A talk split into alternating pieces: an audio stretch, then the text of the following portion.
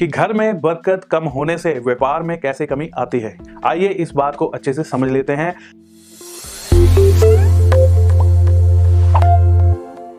तो बहुत ही साधारण उपाय है, वो उपाय ये है कि आपकी जो रसोई घर है, उसका दरवाज़ा जो है, वो आपने बंद रखना है।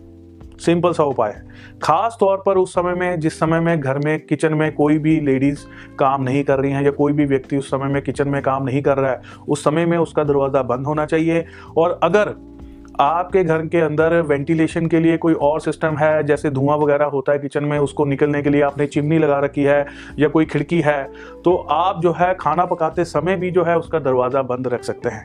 जो आपके घर की जो एनर्जी है और आपकी जो किचन की एनर्जी है उसको आपने मिक्स नहीं होने देना है।